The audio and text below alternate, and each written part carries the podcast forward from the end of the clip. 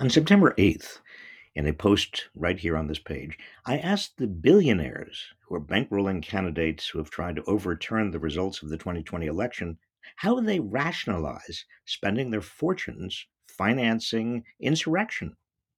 I, specific, I specifically included Peter Thiel, Stephen Schwarzman, Steve Wynn, Patrick Byrne, and Ken Griffin in my question. Well, uh, Ken Griffin, the multi billion dollar CEO of the hedge fund Citadel, is the only one to respond so far. Yesterday, in a tart letter to The Guardian, where I had subsequently published my post. His arguments essentially number one, his campaign contributions are principled, he says, because he proudly spends his money to support politicians whose ideas will secure a better future for America. Those are his words, and he encourages others to do the same. And secondly, the Democratic Party, he says, has given generous support to MAGA Republican candidates to defeat moderate Republican candidates, which is hypocritical and cynical, in his words.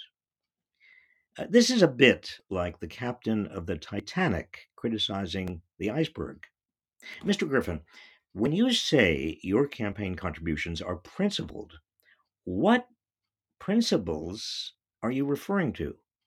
You're pouring millions into the reelection campaigns of people who refuse to certify the 2020 election, including Florida Senator Rick Scott and Representatives Mike Bost of Illinois, Nicole Malliotakis of New York, uh, Devin Nunes and Darrell Issa from California, and Stephanie Bice of Oklahoma. What makes you think these people will secure a better future for America uh, when they wouldn't certify an election based on, well, nothing other than their political party's preference? You were the only donor to a $3.5 million group backing defeated Representative Rodney Davis in his GOP primary.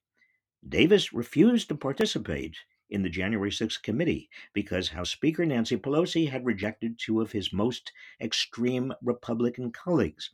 So, on what principle was Davis worth $3.5 million of your money? Look, please don't claim that others can do the same as you when it comes to flooding American politics with money. You're worth $29.8 billion. You're the single biggest spender in Republican politics.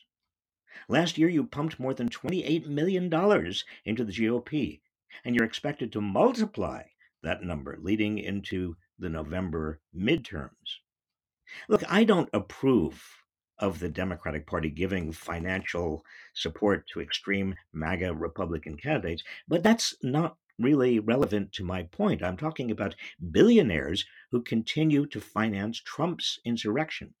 You are part of this. You still haven't justified why you're spending your fortune this way. Please get back to me as soon as you can. Thank you.